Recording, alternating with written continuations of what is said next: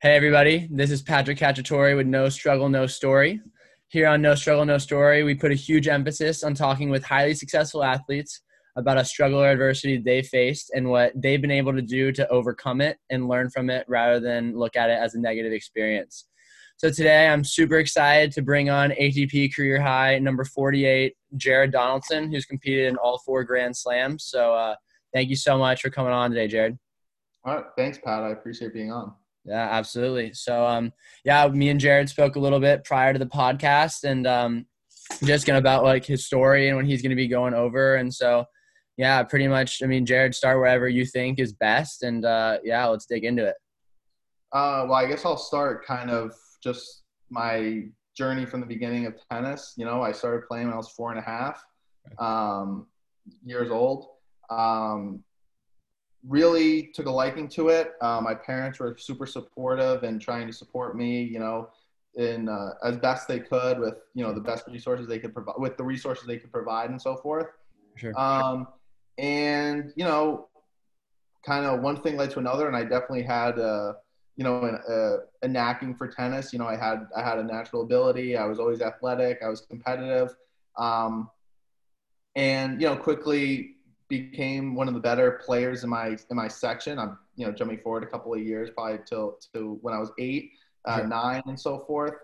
Um, and I'm from New England, Rhode Island, so not you know a hotbed of tennis, sure. but still you know it was um, you know I was probably competing at the time, you know, three years um, above my age, kind of sure. consistently through all, all the way out, all the way through my my career, my junior career, and um, so again, quickly became one of the better players in my section, um, and then eventually, I think you know, as most tennis players find out, or or um, or not even tennis players, but anybody in, a, in an industry, to keep improving and keep progressing, you kind of have to expand and not stay within your bubble. Um, and I ended up taking an unorthodox route and going to Argentina and living in Argentina on and off for approximately two and a half, three years. Okay. Um, and that was from when I was 14 to 16 and a half. Okay. Came came back to the United States when I was, you know, 16, and um, started, uh, and then moved out to California shortly thereafter. Um, I know that there's an emphasis on kind of, you know, overcoming adversity for the podcast focus and so forth. So I think, you know, just talk, just the first adversity I honestly faced uh, through my junior career um, was the fact that I grew up in, on, in, in, indoor tennis. I'm not sure, Pat, where you're from, but I'm from Rhode Island. As I mentioned, I'm from Rhode Island. For sure. And you know, playing indoors a, a, large portion of the year, it definitely lends itself to one certain style of playing. Mm-hmm. Um, and, you know, for me, that meant I hit the ball a little bit straighter. I didn't have as much shape on the ball. Sure. Um, I didn't move particularly well. Um, and that really and so I was really good on, on an indoor that I was kind of had a, I had a really good game indoor. And I didn't have a bad game for out for outdoors or, or even clay for that matter. But certainly when I started playing more international competitions that really um, you know showed up in, in, in a lot of my results. I really I, I you know struggled um, against a lot of players who had you know kind of a more diverse background of playing on you know European players play on clay for sure. um, which is a much slower surface um, outdoor hard, I mean, you know, there's fast, there's slow. I mostly played on faster indoor hard, hard courts 100%. for most of the year. And to kind of correct that flaw, those flaws in my game, is the reason why I moved to Argentina first. Um, and uh, and it was a really you know great experience for for a time and um, you know I really I, I mean it really improved my movement my accuracy, my shot selection, my consistency, just just all the things that I lacked. And I always, you know, think that or say that going to Argentina wasn't would not be good for for everybody, but for me it was exactly what I needed. You know what I mean? So no, for sure. I think so. When you made that huge decision, obviously you're a pretty young kid. You're 14, moving to a new country. I mean, what was that process like in your head? I mean, obviously, new culture, new people around you. Um, did you ever did you have a tough time adjusting to that and kind of being you know away from you know your family all the time in Rhode Island and things like that? Yeah. Uh, so great question, and I would say for a time I didn't. So to kind of so to give a brief overview, I kind of originally we we thought, or my father and I thought, okay, we'll go down for uh, three months and play this these group of tournaments called COSAT. Yeah. Um, so you know they're they they're and I was playing this. I would play the 16s. Yeah. Um, and we really felt after the end at the end of three months that I was improving so so much that that it would be beneficial to say a couple of extra months. So I ended up staying for my first round five months. So I went from January to basically May. Um, and would come back and then i came back for the summers and went down there for the fall and so forth so really for two and a half years um, i lived there probably nine months or not eight nine eight and a half months out of the year and Cole, I mean, and it was fine. I mean, I, I really, I didn't miss. Um, I mean, obviously, I missed home, and it was difficult. I didn't speak the language. I don't speak Spanish yeah. to this day, uh, so I missed opportunity, I guess. but um, but I guess life is full of those. Um, but I think that uh, that it that it was worth it as long as I felt like there was a, a large benefit from it, if that makes sense. You know, so so it was you know I didn't get to go to my friends on the weekends or hang out with my friends. It, it was much different. I mean, so. I um so so it, there were some hardships, but it was worth the sacrifice because I felt like I was improving a lot in tennis, and it was really beneficial for my tennis. Yeah. And then kind of when that dynamic changed, when I felt like like I was underperforming, that's when it, the sacrifice really became noticeable. You know? Yeah.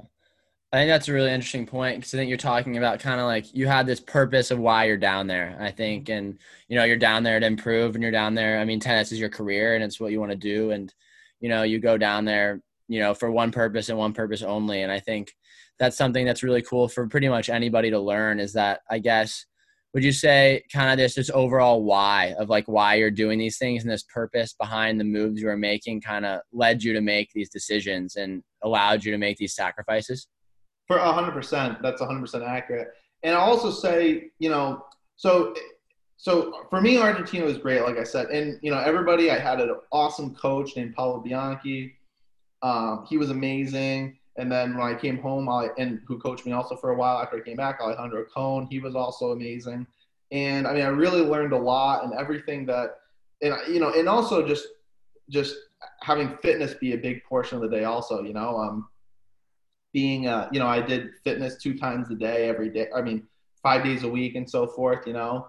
Um, and so it was like, you know, really like eight nine hours of tennis and yeah. tennis related activities that includes fitness you know every day since for for every all the time i was there um, excluding sundays um, and half a day saturday i guess but but really i guess you know to kind of lead into another interesting you know development after that is i'm there in argentina for two and a half years and at the time so it really at the time i'm just turning 16 it's in the fall i go play my first futures which for people who don't know what, what futures are in tennis, they are basically entry level professional tournaments. And I go and um, play a future in Venezuela, of all places, um, which today I don't think there's, well, obviously right now there's futures nowhere in the world, but there, I mean, it wasn't yeah, as, as much upheaval. It, exactly. It wasn't distraught country as it is now. Um, so I go there and no expectations, but I qualify, and then first round I play um, I play the one seed who at the time was 290 in the world, and I ended up I ended up winning, and um, and get, got my first point. So that's obviously huge yeah. for any tennis player. I would say that was you know one of my biggest achievements, right? Um, certainly for me, top three. Um, and and um, and and so I have these great results. I go next week, I do really well in the futures next week, and you know by the end of those two weeks, I went and played two futures. I had four ATP points, which was at the time good for a ranking of 1,200 in the world. And for a 15 who I just turned 16 during the second week in the tournament, that's really that's huge. It's huge. pretty impressive. That you know, not to toot my own horn, but that was you know really comparable to the top kids in the world. I think. Yeah, know, huge, top, huge results. Yeah, most top players when they're about 16, 15, 16 start getting their first points and whatnot. Um, and then I go and play a prestigious tournament called Eddie Herr. Yeah. And um, which is an ITF 18 under, one of the biggest ITFs of the year, excluding the slams. And I go and I'm thinking, okay, I have I'm gonna go and at least and win it or get to the final or something. And I lose in the second round. Yeah. And that was just such a devastating kind of result because I felt like I had made all this progress and here I was going to do these, go on to these great things. I just played these great, you know, futures against professional players and, and then just such a letdown, you know? Sure. And then I play, I go to Orange Bowl with diminished confidence and I play someone who tennis players will know. Um, and he was a really great junior and is just now starting to play really well on the tour. Um, is Christian Garin. Yeah. He was, you know, since I was 12, one of the best players in the in the world, and I lose to him real badly in the first round. Yeah. And to, that was just so draining, or just such so deflating because I felt like I was, you know, at those guys' level, and I mean, I wasn't anywhere to, I wasn't anywhere to close to them to speak of, you know. Yeah. And after that, that's when so the, I just turned 16, so that's when I really had kind of a negative uh, association with um, with um, with Argentina because I you know felt like I was putting in all the sacrifice, and I ended up going back down, and I ended up I felt like I was putting in all the sacrifice, and then kind of thinking, boy, you know, it's not if I'm if this is my level, you know, getting crop, getting crushed and not having the maybe and maybe not having the opportunity to be a great professional well i don't want to be here yeah. if it's if i'm not if i don't feel like i'm having this unbel- you know these unbelievable results or it's worth the sacrifice. And then so to jump forward three months i'm there for another couple months in argentina and i go play the COSAT COSAT tournaments this time the itf version so yeah. 18 under and it's the first one it's in argentina and I go and I lose first round.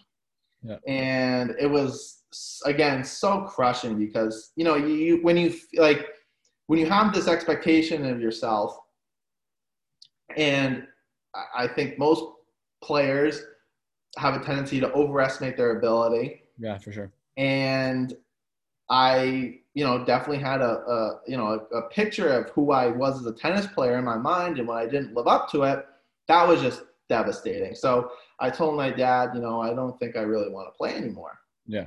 Um, and he was, you know, he said, okay, that, that's fine. So I went back to Argentina. I, you know, I told my coach, I said, Pablo, you know, I don't think I really want to, you know, I, I, just can't, I need a break or I, I don't know if I really want to pursue it, pursue yeah. tennis with the same um, fire and eagerness. And, yeah. Yeah. And aggression that I want to. So I left Argentina and then didn't play for two months. You know, I thought, okay, I'm going to go back to high school um, you know, I was entering my junior year of college or college of high school and say, okay, you know, I'm going to forget trying to pursue being a professional tennis player and um, and kind of focus more on academics and you know go to college and whatnot. And then finally, I kind of I missed the competitive the competitiveness of it. You know, do, just waking up doing school. There didn't see I didn't have any you know there was no zeal in that for me at the time. You know, it just felt like I was just existing and not pursuing something. Not passionate about it. Yeah, I wasn't passionate about it. And again, it, it's a big, you know, kind of drawdown if you think, you know, you're pursuing something on a grandiose scale. Yeah. Not everyone wants to be a tennis player or an athlete. I get that. But when you're pursuing something at a really high level that you're trying to be great at, and then all of a sudden you're kind of competing in a, you know, a mundane world where there, you know, not everybody is is uber competitive, and it's not like, you know, with tennis, I'm sure you feel it too. Life and death on the court. If you win, you're a hero. If you lose, you suck, and you know Yeah. you're never you're never gonna play again, and you feel terrible. And there's not there's no there's no of that when you're solving algebraic equations. You know, Sure. you, you solve it or you don't. You know, you're Yeah. writing a paper, you write it or you don't, and you're judged on a scale that not to the level that Nobel Prize winner would be judged on, right? Yeah, for sure. So then I started playing again after, you know, a couple months of taking time off, and it was, you know, and then I started having really good results again. But um, that was probably, you know, and it's kind of weird to think about because for me, I feel like I, you know, I accomplished on a relative scale so far to date. Hopefully, there's still more. Yeah. Uh, a lot in tennis. Um, but to think I was, you know, really close to, to quitting is kind of, uh, in my view, kind of funny. I think that's that's a really cool point for people to hear because, you know, like your own view of it can it, it always looks one way, but it may be something different, you know. And I think the way you go about, uh, you kind of went about that situation where, so you felt like you were doing so great, and then obviously your confidence got put down. But when you yeah. took those two months off, did you feel like man no like i am like i am what i thought i was like i am going to give this another shot like was it your love of the game that brought you back or was it just this idea that you know that you were putting in this work and that things are going to come up for you again um so i will i will kind of add something else is that i think that one of the biggest mistakes and I, th- I honestly think this is relatable to life. You know, a lot of a, a lot of what I'm talking about because I think it happens in, in life also. You think you're really great at a, at a, job and you get passed up for a promotion and you know you feel yeah. a lot of resentment and feel like you're not getting recognized for the work you're putting in. I think it's it's all relatable. You know, you're just in different situations. But um, to to to answer your question, I just missed the competitiveness of it. And one of the things, one of the mistakes I made when I was younger, and I think I still do to this day, but it's less so, is I always compared myself to, to the other players of my generation, you know? And some players of my generation who were great juniors at the time, like Christian Garin, have gone on to be great professionals. But it took him, you know, four years to get to a higher level than what I was kind of at. You know, I was, I was, you know, a better player or higher ranked than than he was you know for a large portion of our professional which surprised me i think he's a great player you know i was yeah, but but there's other players also you know like um you know karen Khachanov yeah. um uh to my knowledge you know i never saw him in a lot of itf tournaments now yeah. he's one of the best players of my generation and whatnot um and players who have the best player of my generation really was this kid was this Italian player named Gianluigi Quinzi, and he has you know not performed as well as what a lot of people would have thought. But the but the point in of it being is, I was comparing myself to all these players and really not just embracing my own journey and, and kind of my own progression. It was always like, well, how do I stack up against so and so, and how do my results um, stack up against you know and, and, and a perfect example of it is after the, the my good results in those professional tournaments when I was 16, the next week, Alexander Zverev, Sasha Zverev made the made the finals of one of those events. So my best result was the quarters. He made a finals, and it you know creates like some um, competitiveness, like some not, not, not but but that but also a, some feeling of um of inferior inferiority. You know, not accepting for the fact that you know, where you know he did great and I did good. It was, oh well, it makes you self conscious. Well, yeah. I thought I think I'm on kind of the same level. He, but he's doing. He's just had a, a result that's so great. So, and and that and when I came back, I said, no, I'm not gonna. I'm not gonna focus on what everybody else is doing. I don't. I I don't care. Kind of what everybody else is doing. Great for them. I'm just going to focus on myself and whatever happens, happens. If I feel I'm good enough to play professional, then I'll go do that. If not, I'll go to I'll try to go to college, you know, it sure. and play in school. So, so and then separating myself from that, I had the best results, you know, to, at that point of my career. Um, I did great in juniors. I started doing better in juniors. I started doing well in professionals, and things just kind of snowballed off of that. Um, but I guess going back on to answer your original question, the thing that really led me back to tennis or just was just that the competitiveness of it. You know, like there's no other situation in life where you're one on one with nobody else and you win by yourself and you lose by yourself. So it's all on it's all on uh, you. 100%. And um and um and and that that that's what I loved about it. You know, it, just trying to pursue that that that that something great, you know, and that that was tangible and that I could see my results kind of daily and stuff like that. So it really brought me back For to sure. it. I think I've always thought that yeah, tennis is a great example of you can really judge yourself on the work you put in and it's strictly yours. It's you're not really relying on anyone else to bring you up or pull you down for that matter, to be honest. I think oh, that's 100%. the beautiful thing about the sport. And yeah, I think you talked about something really interesting where, yeah, your comparison to others before. And I think, like you said, it's super relatable to everyone in life. You know, like you can be in a business um, with someone else and, you know, maybe they're getting more sales than you or something like that. And you're saying, like, well, I feel like I'm doing great and I'm just as great of at what I am at that. And so, when you came back to tennis, it sounds like you took a little bit more of a process oriented mindset where it was kind of like, am I better than I was yesterday? And how well has that change served you like throughout your career up until yeah, you becoming obviously top 50 in the world and all throughout this process? Sure. So, um, so the better I did, the more I wanted to kind of compare myself to other players and so forth. So it's al- you always have to keep it in check, right? Um, but I've always, but since then, I've really, I really valued, you know, not worrying about what everybody else is doing and not, you know, kind of feeling, look, I have a match today, and only I'm the one out there playing it.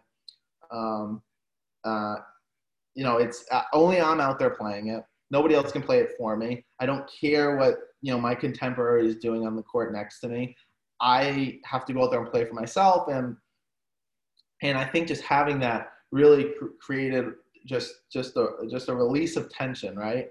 Sure. You know, because because I personally I think a lot of stress comes from when you try to focus and control things that you that, that are outside of your control, and when you boil it down, there's very few things that you can that you can you know tangibly control sure. um, and and that and that's really I think that removed a lot of pressure and um, and you know hopefully if I get back to playing then that will you know continue to serve me well into the future. Yeah, I think that's an awesome point because I mean, I went through a similar process where I think, you know, I, uh, you know, you grow up in junior tennis and obviously you never played college tennis, right? But, you know, for the longest time, you're are playing for yourself, you know, like Yeah. it's just you strictly out there, you're alone. And, you know, you go into a college tennis environment and it's very easy every day to be comparing yourself to your teammates and to the people around you every time. And so I went through a very similar process where I really had to learn that, like, I can't worry about what this guy's doing next to me like every single day. Like obviously try and lift him up as a teammate, but at the same time, I think um, it's really about if I'm improving and I'm improving myself from yesterday, then you're improving the team as a whole. And so, Oh, yeah, no, yeah, I think that was a huge dynamic to learn. And you know, like you talked about, like this freeing. It's almost like a weight lifted off your shoulders because before, you know, you feel like no matter how well you did, there's still somebody that's doing something a little bit better than you. You know, at some point in the world, unless you're Novak Djokovic or Federer or something like that, obviously, right? I mean, But So- even those guys, you know, I mean, they're looking for the one, the half, the you know, zero point zero, the one tenth of one percent edge because exactly. they're they know that somebody else, they know that you know one of the those guys, either Rafa Federer, is doing it, is looking for that edge too. So they're all, you know, it, it goes all the way up the food chain, right? Exactly, exactly. And so I think, you know, how much did that contribute to like, I guess, I mean, your daily mood, and also, I mean, now you're obviously going through some injuries. You're not haven't been able to play as much because of these recent injuries and stuff. Sure. How much has that also kind of helped you like judge yourself and judge yourself how much you're getting better, even when you're not able to be on the court um, in your in your life today?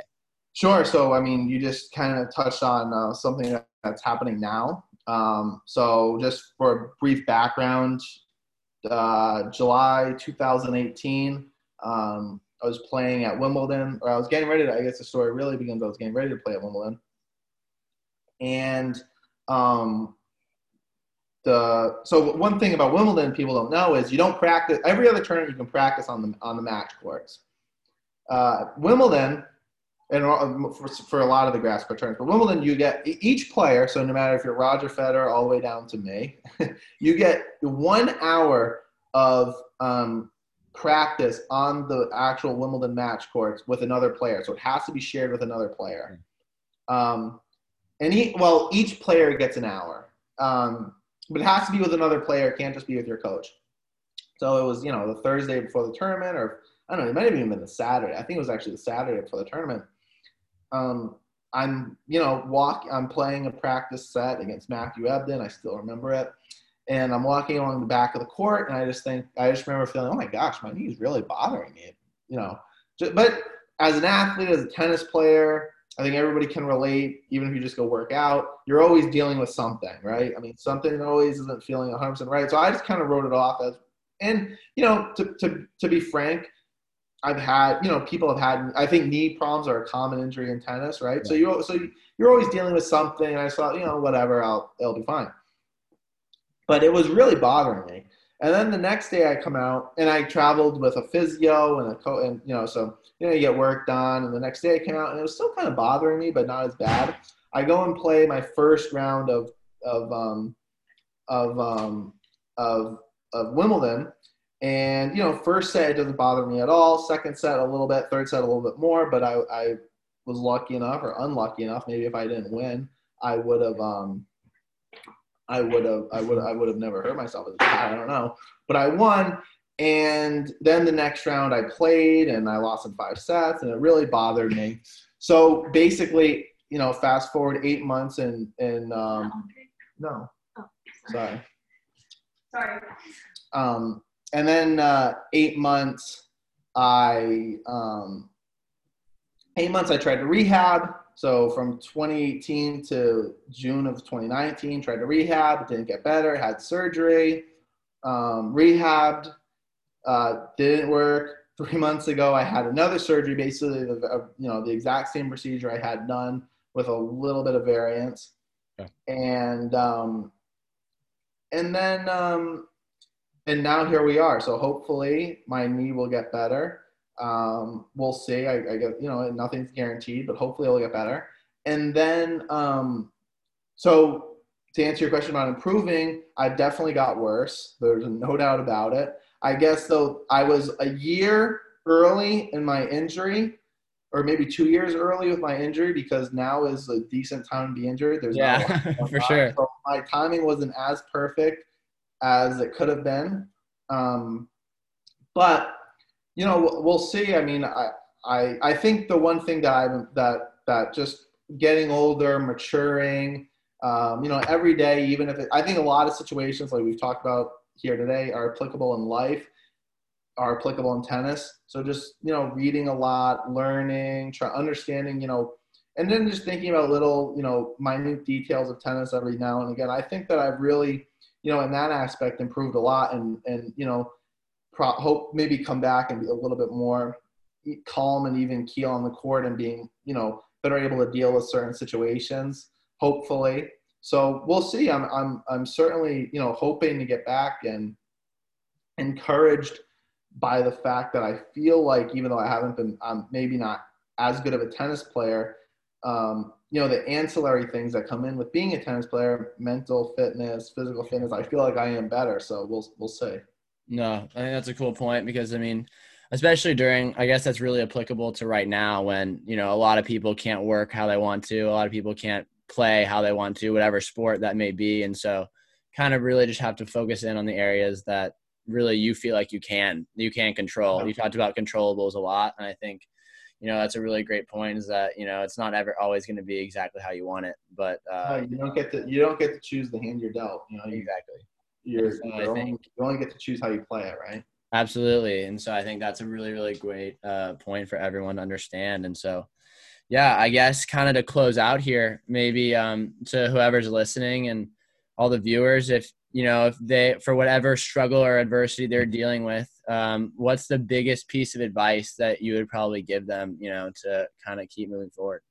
Um i mean for me personally i would say that i i think that for me what's really important is to find something you're real you know you're really passionate about and then pursue it to the nth degree.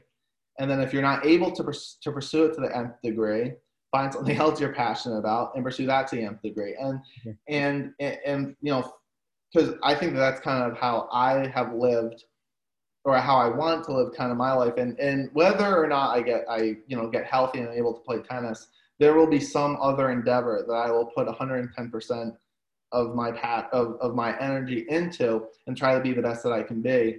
And taking every opportunity to better myself, whether it be whether it be um, whether it be tennis or, or, or it doesn't or whatever you know um, it's important for me to kind of pursue something aggressively and, and always learn and always kind of be open-minded um, be be confident in your opinions but be open-minded to to, to changes kind of and, and, and take every opportunity that's given. And for me you know that's kind of what what uh what i think is what i've what kind of defines me as a person and, and what i think is has has helped me along the way. I think that's awesome. I think, uh, yeah, if you're passionate about what you do and you pursue it as much as you can, then I mean, I think that's a win in itself for, you know, so that's awesome. And, uh, man, I appreciate you so much for uh, doing this. And uh, I'm super excited for everyone to be able to kind of listen to your story and, uh, yeah, what you have to say. So, well, I hope that they find it interesting. Yes, sir. Yes, sir. Me too. I'm sure they will. But uh, thank you so much. And we'll be in touch, my man. All right. Thanks, Pat. I appreciate it. Got it. Good talking to you.